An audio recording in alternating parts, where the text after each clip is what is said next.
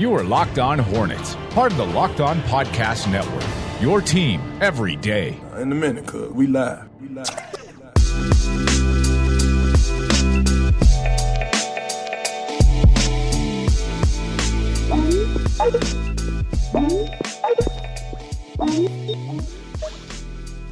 Dog. Adam. Hornets. Hornets. 12 hours of my life last week writing thousands of words when my wife was like, What, are you still working on that? Oh, but it's so And- amazing. and- And I love the response that you're getting from it, Adam. This uh, deluge of comments about how people are waiting for this in the off season, and uh, I I've read it three times now, and it was definitely worth the wait. Really? Oh Thank yeah, you. That's very kind. That's very kind of you to, to invest your time in, in something like that.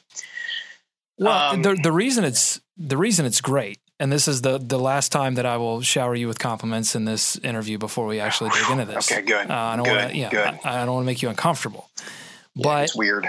yeah, but uh, the the reason it's great is because uh, it not only offers uh, stats, it not only offers information, but there's context.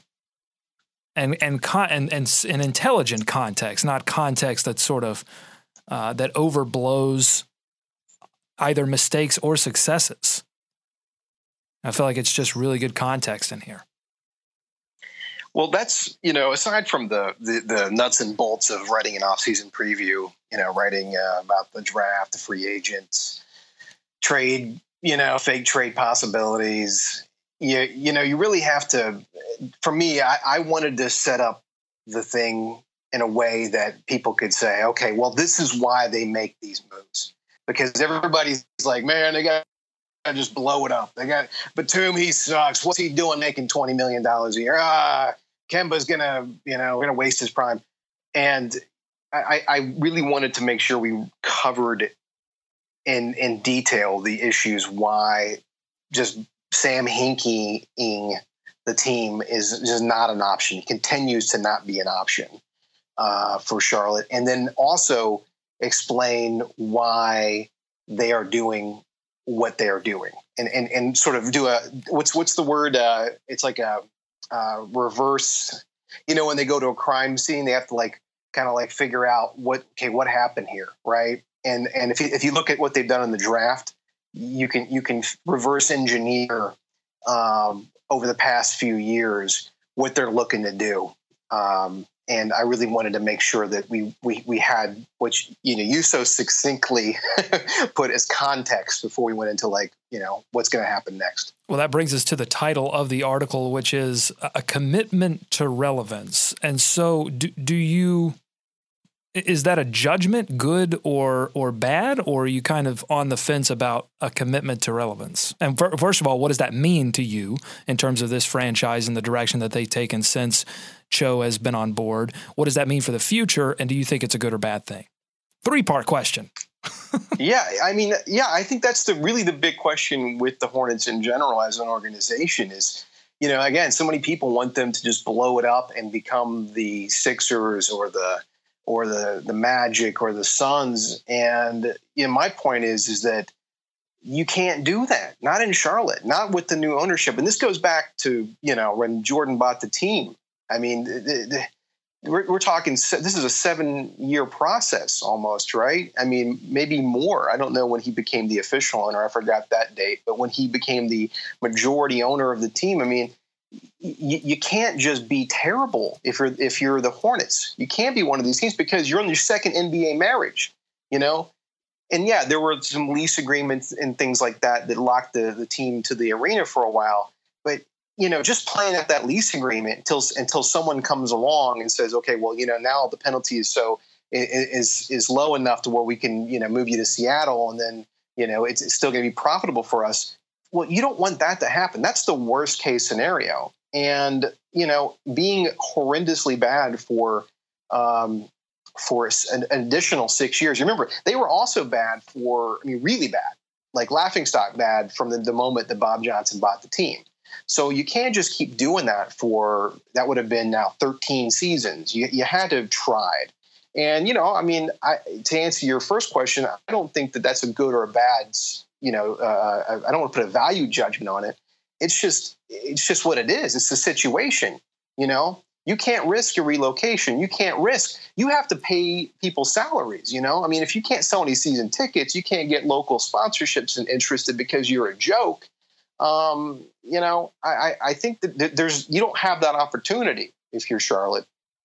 You know, so um, yeah, value judgments aside, it's it's necessity, and now they just have to continue with it and see it through because you know, again, we got you got to walk and then you run, and I really hope that they can see this through. And and listen, man, when I started writing this piece, I didn't know how good the starting five were, and I, I was chatting with with Geisinger. Um, uh, I hope that's how you pronounce his name. I've, I've been like Twitter friends with him for a while now. He's he's such a smart guy um, Brian Geisinger um, on Twitter, and he sent me some stats that I put in the end of the the piece. Man, the the Hornets would have had the best the best defensive unit in the league had the starting lineup played more minutes together.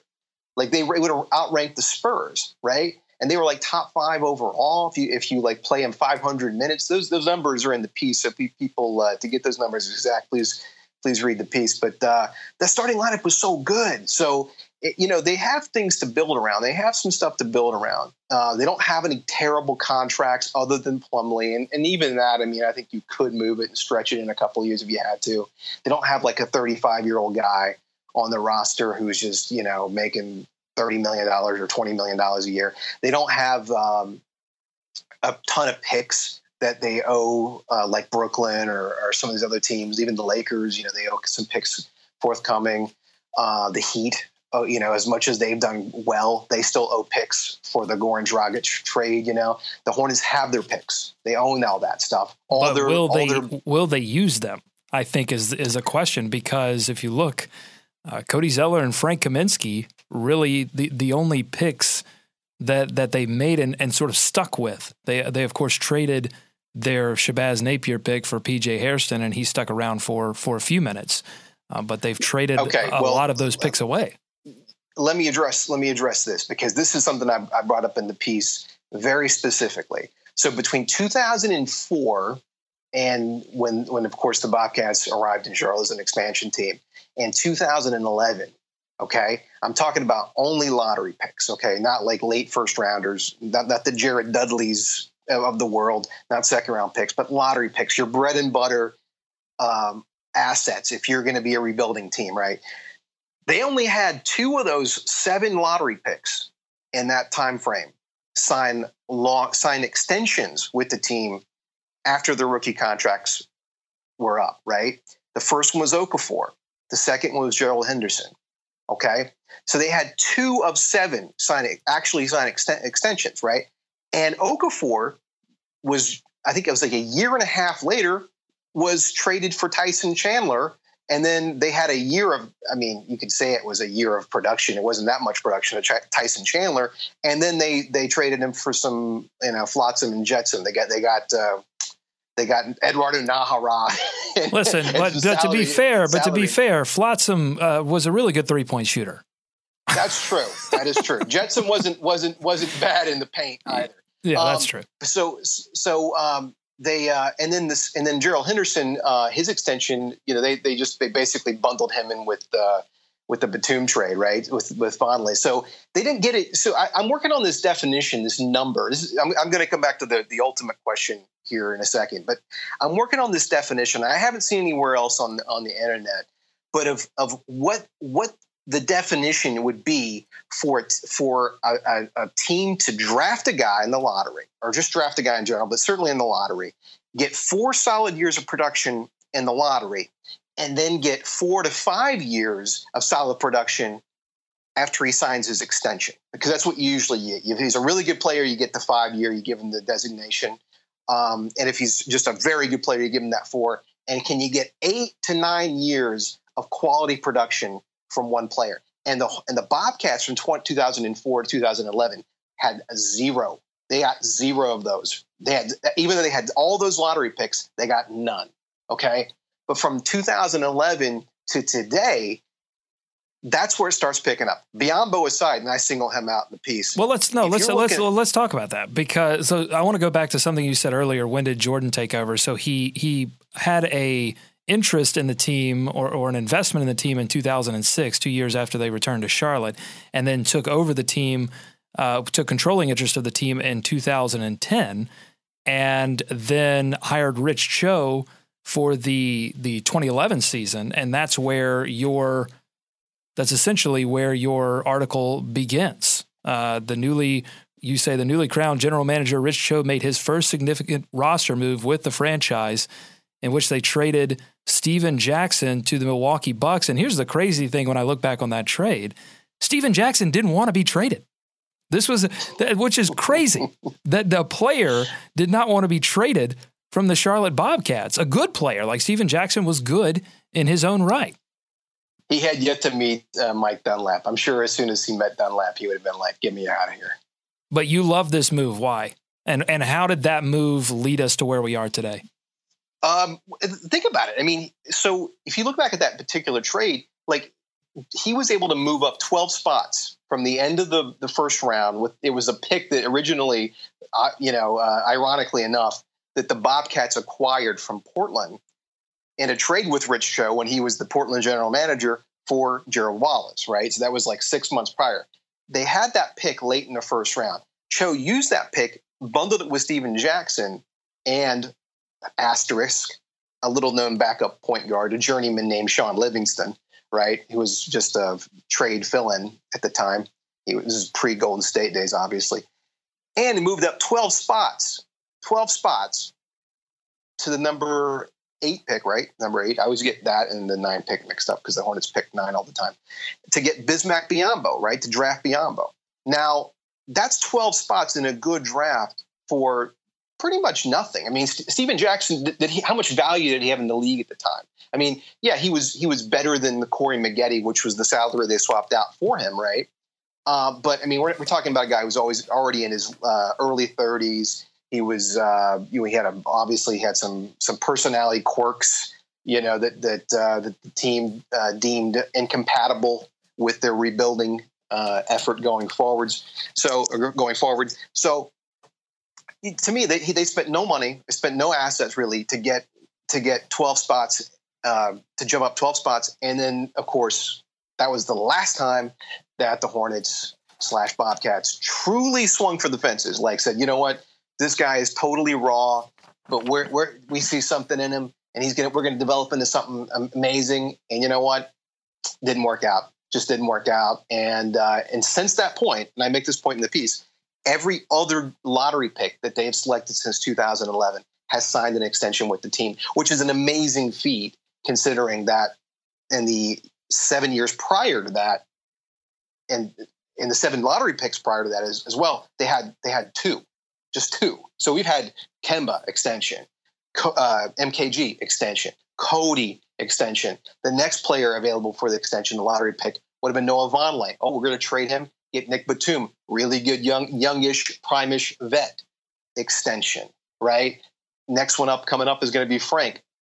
My guess is unless he totally just you know regresses even more this year he'll get some sort of extension with the team or the team will try to extract value out of him some ways. So they're getting value out of the lottery picks. That's my point is like they're, they're finally as an organization maybe they're not getting getting a, a Giannis and, and, maybe they're not getting um, you know some really good late round steals like the Rondos of the world back in the day but they're getting really good value finally out of the lottery whereas before they were just essentially throwing away their, their picks yeah, and I think the the Noah Vonleh selection uh, was a selection in which, because of where he was being mocked in the top five, when he fell to nine, it, almost felt like they had to make that pick. But that was another pick of a guy that had a lot of unknowns and didn't necessarily work out for the Hornets, but they were able to turn it into a trade.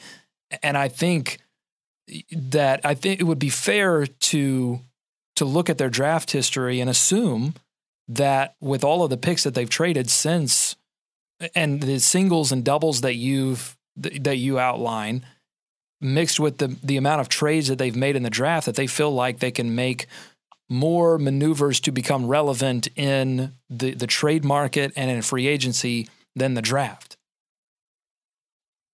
Well, yeah. I mean, between you know, listen. I mean, they have they have they know that they're going to get consistent production out of the draft. They they may not get a star right due to this strategy. Um, they free agency. It's going to be tough to lure a big name free agent to just. I mean, other than Big Al, what what uh, what what like moderate you know, above average free agent has just elected to sign with Charlotte since 2004. Can you can can we, is he the only one? Right? I believe so. Yeah. Off the, I mean, everybody else they they he, they've been on the team. You know, with Nick, they had to do this whole thing where they recruited him essentially in house for the year, for the year, and then they brought him back. And and fortunately, he didn't sign for his full max. He he went a little bit on on the discount um, once he once he got there. So. I, yeah, I mean, they're just not going to do that via, via free agency. So they got to get solid production in the draft, and then Cho seems to be really good at generally making trades. This this this Miles uh, Plumlee thing is still that's that's the one obviously that has everyone shaking their heads. Yeah, well, no let's let's fast out. forward to the present because we've talked a lot about how we arrived uh, to where the strategy is today, and I don't think that that strategy is going to change uh, because you have the 2019 All Star festivities coming to Charlotte. So I don't see them them you know blowing things up ahead of that. So uh, let's talk about their situation now, uh, beginning with the draft coming up on June 22nd. Where do you, what do you see their situation being at the number 11 spot? It looks like they have a ton of options, um, but uh, no one seems to have a consensus about what they what they will do. Two things about this this lottery make it really difficult to to mock it out right? And those two things are Vivek and and Vlade because they have two of the picks in the first ten, right? Like, like, like. I mean, I, who knows what they're going to do? Like, you know, could they could take? You could see it number where they have, they have six and ten. Is that right? I think I think it's six. They have uh, they have five or, and ten. I'm sorry, five, five and ten. So that you could see them taking like could Zach Collins go at five or something crazy? He certainly could go at ten. Um, so could, what if what if like, the Hornets could because they look, look, they made a deal with Sacramento last season. Why maybe they can make another deal with Sacramento into trading down one slot and take a contract off the books like a Jeremy Lamb. What if they tricked mm, Sa- listen, I it's mean, not it's Sacramento. this could yeah, be done. Um, maybe they owe us something from from that uh, Belinelli deal. I don't I don't know. I still haven't figured out that Belinelli, Belinelli trade. What I think about it ultimately. I know some people hate it. I I got to see what uh, Malachi Richardson does first. I don't think they would have drafted Skal. Anyway, we're getting off topic. So, so in terms of the the the draft, see the thing is about trading up. Unless you really love Dennis Smith, and some people really like him. I, I listened to the Dunc'd On guys talk about Dennis Smith uh, earlier in the week or last week, I should say, and and and those guys sung his praises. And and from what I've watched of him, my only thing with Smith is like his his attitude. The demeanor seems a little strange to me you know, I don't know him personally. Never, never. I, I of course, I don't know him. But you know, it just there's something about the demeanor that doesn't scream leader or you know to me and and that you know that's an intangible but there's some but you know there's that is his wingspan uh six three i believe uh, on a six three frame um you know the fact that everything went downhill for NC State this past year. I mean, who knows what happens when you lose your coach like that in a collegiate program? I don't know, but yeah, I mean, if they're big on Dennis Smith, then maybe he's worth trading up for. But I mean, honestly, uh, you're sitting at 11. Why give up another asset to move up when there, there's legitimately 11 to 12 really good players? You're going to end up with one of them. Well, if you could unload, I guess the argument there would be if you could unload a contract and free up just a few more dollars in in free agency, then but but again, you would have to find a trading partner willing to take a Jeremy Lamb who did not necessarily have a a season that would um, you know be incredibly attractive to another team to take on an extra seven million dollars, which is a, a, part of the problem with a lot of their trade prospects is that uh, nobody had apart from Kemba, who is somewhat untouchable and there not a lot of players had a had a standout year. Um, let's talk about yeah, but I you yeah. know I, I, I don't think Lamb is going to be too too difficult to move. He's he's youngish mm-hmm. and he can shoot. You know, I mean, if you're the Sixers, if you're the Nets, if you're a team like that that wants to roll, and he's got two years in his contract at like seven million, so that's not a that's not like crazy. I, I think if they wanted to just dump him, I don't think they'd have a problem, especially later in the offseason once everyone spent their. Uh, I agree with that. I think it's tougher. I think it's tougher to unload him in, in the draft, is what I'm saying, because oh, then, yeah, because yeah, then I, the stakes are raised and the the assets mean more. Um, but let's talk about who you do like in this draft. It seems like. Um, you're you you like Zach Collins uh, just on paper, but maybe not necessarily uh, the the player that they need at this moment in time. Collins is really talented. I mean, Collins is like going to be. If you watch, if you watch some of the some of the the compilations of him, like, uh, I mean, I watched the, some of the as much of the game, actual game footage as I can find, so I can see the negative stuff that you know that, that they're not going to show you on the, the the the highlights and you know per game. Um, yeah, I mean, he's thin and he he's really jumpy and stuff like that. And he's only 19, but he's he's skilled. Like, and, and if you if you watched him in the shoot arounds, Draft Express uh, posted a, a thing from him at the combine. He's got a really good stroke. Uh, I stretch it above the break. Um, think he can hit corner threes as well. Uh, block shots. I mean, get up. So, so really, he's kind of like everything you'd want out of out of Frank and Cody. Uh, if you can just combine them and then add in the shot blocking, because Cody is as, as solid as a defensive force as he is, uh, doesn't uh, really have that to his game. So, uh, so yeah, I, I, think he, he wouldn't be ready for a couple of years uh, to be to be like uh, the the starter. You know. Uh, that said, I mean he's a super high upside prospect, and I, I, would totally be be fine with it. They ha- they have to explain it to the to the casual fan though, because you know optically, hey, great seven seven seven foot white guy. I haven't yeah. seen that before. I don't, but I don't think yeah. they've ever been concerned about explaining draft picks to casual fans, or they would not have selected Cody Zeller or Frank Kaminsky. I, th- I think they're they're pretty blinders on, and I think that's a good strategy. You don't want to start, you know, dictating your own draft philosophy based on um, casual fan reaction. I think you have to you have to have a strategy implemented, and if it works, it works. If it doesn't, then then heads roll. Um, I, I, you know what? I've already got my tweet ready. I got it in the chamber. If if MJ drafts uh, Kennard or, uh, or, or Collins, I got it ready. I'm gonna well, try to break the internet with it. I'm gonna try to break it. Or well, stay tuned. Uh, no, I think I okay. think Collins is more rotation ready than than you think he is because of what this particular rotation needs. If they needed a starter, if they needed, you know, a solid backup uh, center, then then probably not because he does need to add weight. But I think this rotation needs some plug and play shot blocking and he has that with with timing. It's it's how physical he can get inside if if guys you know decide to back him down. Can he can he withstand that? And then there's some other things that concern me, but uh, I, w- I want to move on to guys the other guys that you do like that you think are more rotation ready. Give me a few names in the first round that you like. Donovan Mitchell, uh, of course, Hornets Twitter loves him. Uh, if you if you follow anybody on Hornets, Hornets Twitter, uh, he's uh, he's got a six ten wingspan, six three, uh, around six one without shoes. Louisville uh, combo guard can uh, can pl- plays well off pick and roll actions. Uh, improved shooter, although somewhat streaky. really improved his shot later in the season, mid mid to late in the season. played under Rick Pitino, of course. Uh, at Louisville, uh, I, I, you know, he's got he's got really crazy ups to his game too. Like there's a couple, like you wouldn't think a guy who he doesn't look very tall because like he's built kind of like Oladipo in a, in a way, uh, but he'll go up and and and, and uh, slam like alley oops, uh, you know, and backdoor cuts and and like wheel plays and stuff like that. So he's um, he's he's really um, yeah he's he's really intriguing.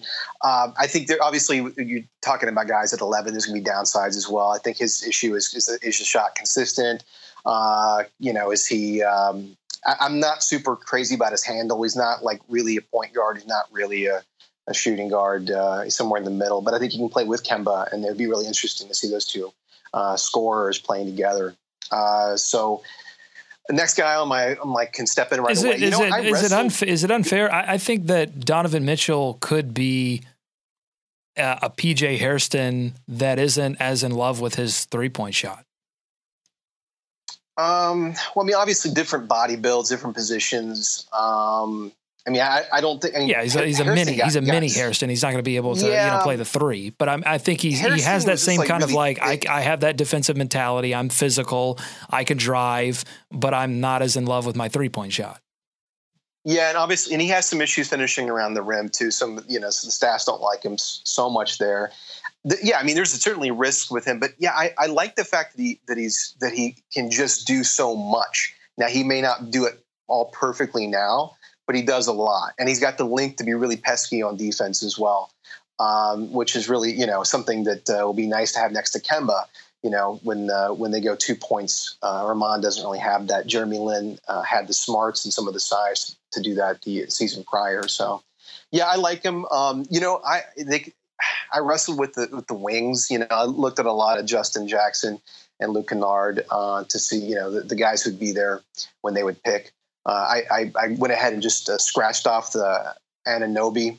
Am I saying his name right? It's like it's like Obi Wan Kenobi. Yeah, OG Anunoby. Anunoby. Yeah, I, I scratched him off because a the shooting problems or the inconsistency. The stroke is weird. I don't I don't I don't think they could do two weird guys or weird stroke guys on the perimeter with MKG um, and his knee. Of course, we don't know if he's yeah. going to play this year. Everyone's um, scratching him. Everyone's scratching him off. I feel like, and and he's destined to become Kawhi Leonard 2.0. I can already, uh, I'm already. I'm already anticipating yeah. it. And I then know, it's and then it's why did the Hornets pass up on Kawhi Leonard and OG Anunoby? I know exactly. That's such as our luck as Hornets fans. Um, so yeah, but uh, the, Kennard and Jackson. You know, the more I watch Kennard, I'm kind of coming around on him. I, I don't think that he's going to be great. Like I, like he's he's pretty grounded. Like you don't see Kennard ever go up strong and like just throw it down on somebody. Um, you know, he's six five. I think he's got like a similar wingspan. Uh, good stroke. You know, I thought his stroke would be a lot, uh, you know, a little bit faster, but he he tends to like take a dribble, you know, or or or you know, go through his like motion before he he'll put it up. I didn't see like a really fast, like a like a Markkanen. Like that's Markkanen's biggest strength. Obviously, is uh, he could just just absolutely stroke it. I didn't see that with Kennard, but I think Kennard's pretty crafty offensively. Like he, I mean, he is kind of like a Belinelli in some ways. Um, he, he sees the floor. He sees the floor better than you would think a sort of token two guard sharpshooter would. Like he can make plays that that just simple shooters could not make. Oh, absolutely. Like I, I think he, in that respect, I think he's a great uh, uh, complement to Kemba. You know, because they're always trying to, you know, uh, uh you know, set him up with guys who can who can play make, and, and Kemba can play some off ball, right? So and you know, he's really he moves the ball with a lot of purpose. I wrote that in the piece. Like it just everything seems like the, the game seems to to move in the right direction when he's when he's in there. He had to score a lot when he's at Duke. Um, and I wonder what his game would transition to in the pros when he's with more talented guys. But yeah, I'm, I'm, coming around on him. You know, Jackson just doesn't do it for me. I mean, a lot of it is he's, he's 22, and I mean, he turned 22 in March. So by the time, like mid-season next year, he'll be 23. Uh, so I, I'm really wary of guys who are, you know, blossoming in in their senior years at that age because they're playing against a lot of really really young dudes who are not very developed. So. Um, and at that point, if you that. take Justin, I like the comp that the Ringer had for Justin Jackson as Mike Dunleavy Jr. And I, I think if yeah. you're taking a Justin Jackson at 11, you're essentially saying we we're looking for a role player. We don't think that we can get an impact, you know, a starter, a starter level, always going to be a starter kind of player. Now this is this is we're swinging. We're, we're again, it would be right in your single double wheelhouse. I think he's a single though. I mean, I think I think that you top out with with Jackson is like, yeah, because my issue is is like, yeah, Mike Dunleavy, Wayne Ellington, guys like this. Well, you can find those guys as free agents. I hell, if you want if you want a, a Mike Dunleavy or, or a Wayne Ellington, you can just sign them in this offseason for like the you know biannual exception. You don't have to draft, waste a draft pick on one. So whereas Kennard has a little bit of the upside because of the playmaking, because of the better shooting, more consistent shooting. He's younger. Um, I, I'm I'm a little bit more willing to roll the dice on him uh, than I am with Jackson. Um, I think you, you could possibly get a double or maybe even a triple out of out of Kennard if all uh, the cards fell right. I like that point, and I don't want to dig too far into free agency yet, though. And go to his go to his article uh, on BaselineBuzz.com to read his in depth thoughts on free agency, and I want to have you back on the show to dig into that a little further uh, later on this summer. But I do want to ask you this: of the uh, of their needs, backup point guard, rim protection, three and D wing when you look over the free agency landscape, uh, which of those needs do you see that could be best addressed in free agency?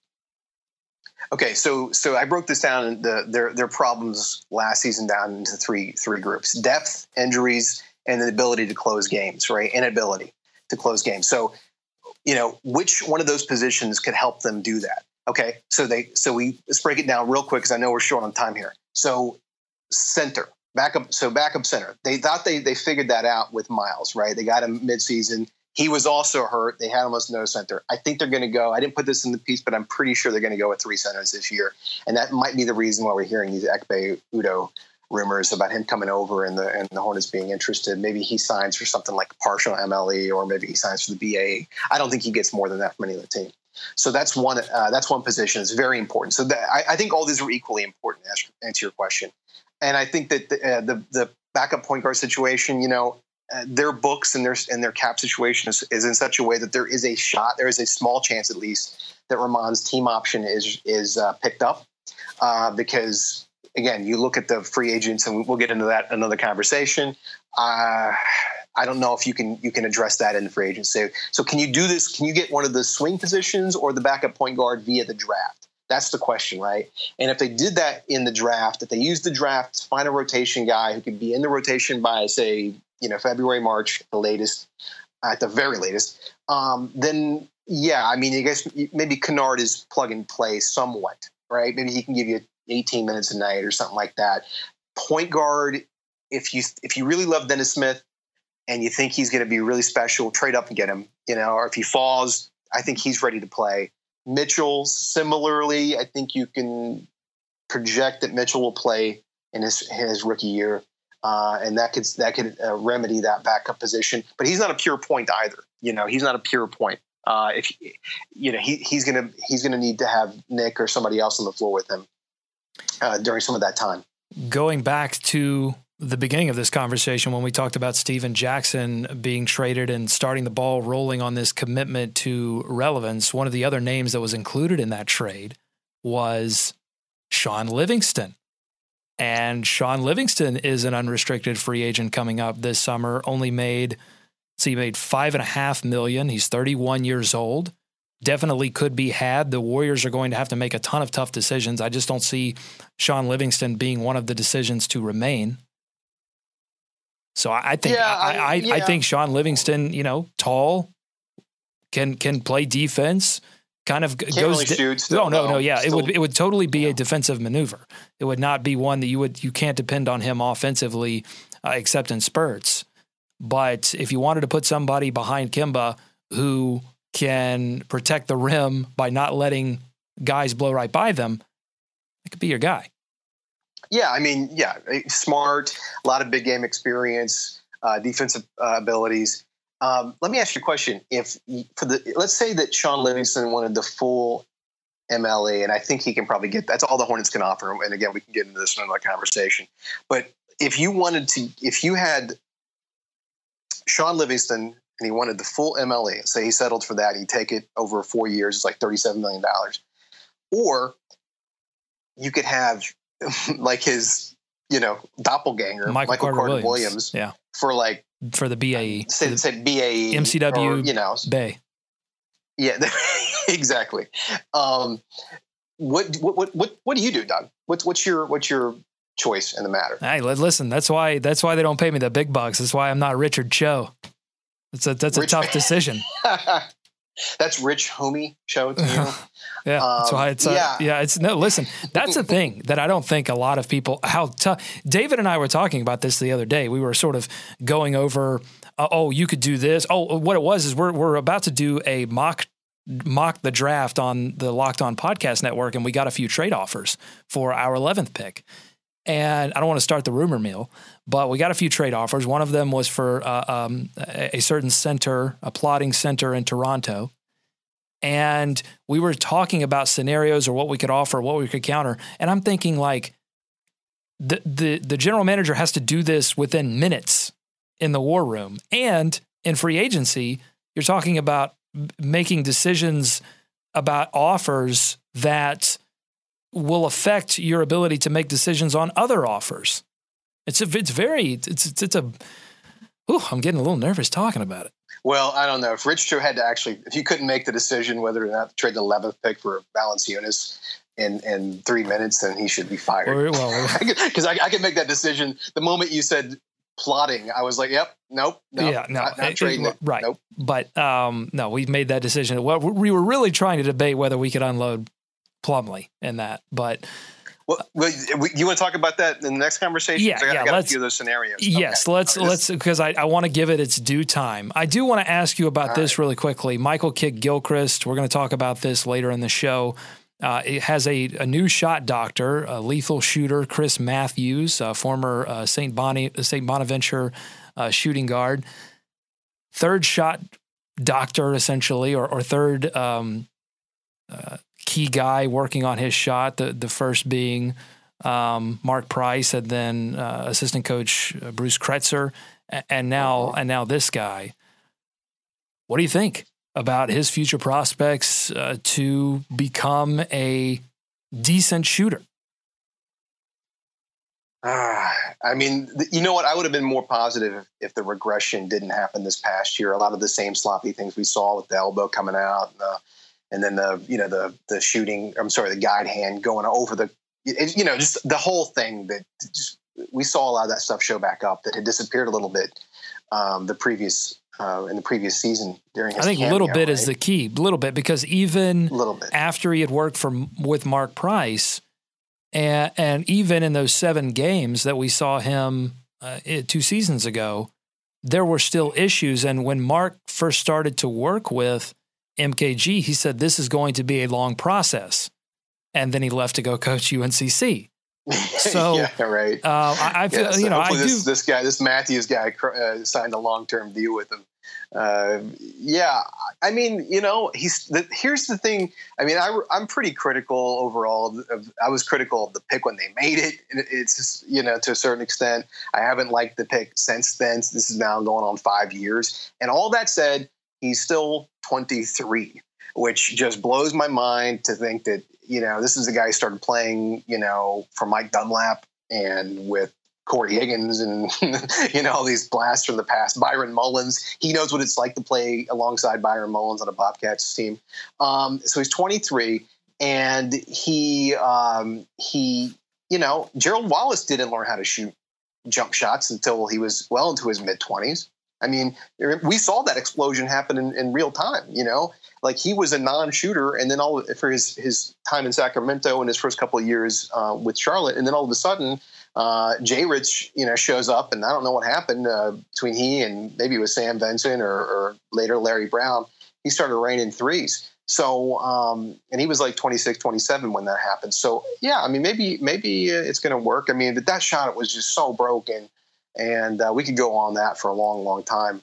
Um, he's a hard worker, super high intangibles. That's never been um, um, debated. The biggest issue with with this, though, for me, I was thinking about this this morning um, like what you you almost if you're the Hornets, you have to have him keep doing this because you owe him thirty six million dollars, twelve million over the next three seasons, and what can you get for him if you don't? I mean, can you trade him? Like, like who, who's going to ask you for Michael Kidd Gilchrist? And if they do want you want Michael Kidd Gilchrist, they're going to have to send you back something that you don't want because I doubt they're going to give up like a legitimate asset, right? So the only you know he's too he's not really big enough you know physically to to become a power forward you know so he at least full time so you're going to have to have him learn how to shoot to mm-hmm. either upgrade his value to trade eventually or just to you know to not be a sunk cost so regardless of what happens you know with his future this has to happen what he's doing just improving his shot for his career for the, the trajectory of the team for the books there's just there's really no way out of this without him learning how to shoot. So they're they're married to each other regardless, you know, unless they want to take back another Plumlee. Let's let's end here. Uh, at the end of your article, you you try to uh, preempt some of the tweets that are going to come out probably post there's whatever they decide to do on June 22nd. You try to preempt some of these tweets that uh, the the Cavs are going to going to destroy the Hornets. That Michael Jordan uh, is is taking this team in the wrong direction. What is your message uh, to to those fans who think that a commitment to relevance is um, irrelevant? Well, 27 other teams. If your standard is we have to win a championship, then 27 other teams are also irrelevant, right? So, yes, there will be a day when LeBron finally becomes a human being again, and there's going to be a day in which Steph finally slows down and, and the, the Warriors can't pay a $600 million payroll, whatever they're going to pay after the tax. Um, and all that said, look at what happened in Washington, D.C. this past year. My wife's from that area um, you know, her her brothers and her stepdad are big fans, and and people are engaged. They they haven't been to the conference finals since the 1970s. You know, you got people wearing uh, uh, Wizards hats now. You know that, that that hadn't cared since the Bullets, you know, were good uh, generations ago. So you look at what's going on in Toronto. You know, I mean, I don't, I don't, I don't think they would ever trade the past three or four or five years uh, you know, for the potential of a ping pong ball. They've had a really good, really good run there, and, and the city is engaged. They have this whole thing called We Are the North. So can can can Charlotte get to a point where like they can have like a two or three year run where they're winning like fifty games and and they can make a conference final? Can they win one playoff round? You know, the Hornets, the Charlotte NBA franchise has never won, has never been to a conference final ever. Imagine if they did 30 years later, right? Like I know that's not winning a championship. I know that's not, you know, being the best team in the league. But, you know, you got to commit to something. And they they got enough good pieces now where they they at least have to try. So um, if your standards a championship, I think you got to lower your standards and be a little bit realistic of the situation, and and and you know, crawl before you can walk. Right, crawl before you can walk. That's my message. Awesome. Thank you, Adam. I, I, appreciate you taking the time out to join us here on Locked On Hornets. To share this perspective, uh, which you can get much more of. 4,600 words. That's amazing on the Hornets offseason. A lot of history and a, a lot of perspective and analysis. Adam, thank you so much. My pleasure. Thanks, Doug.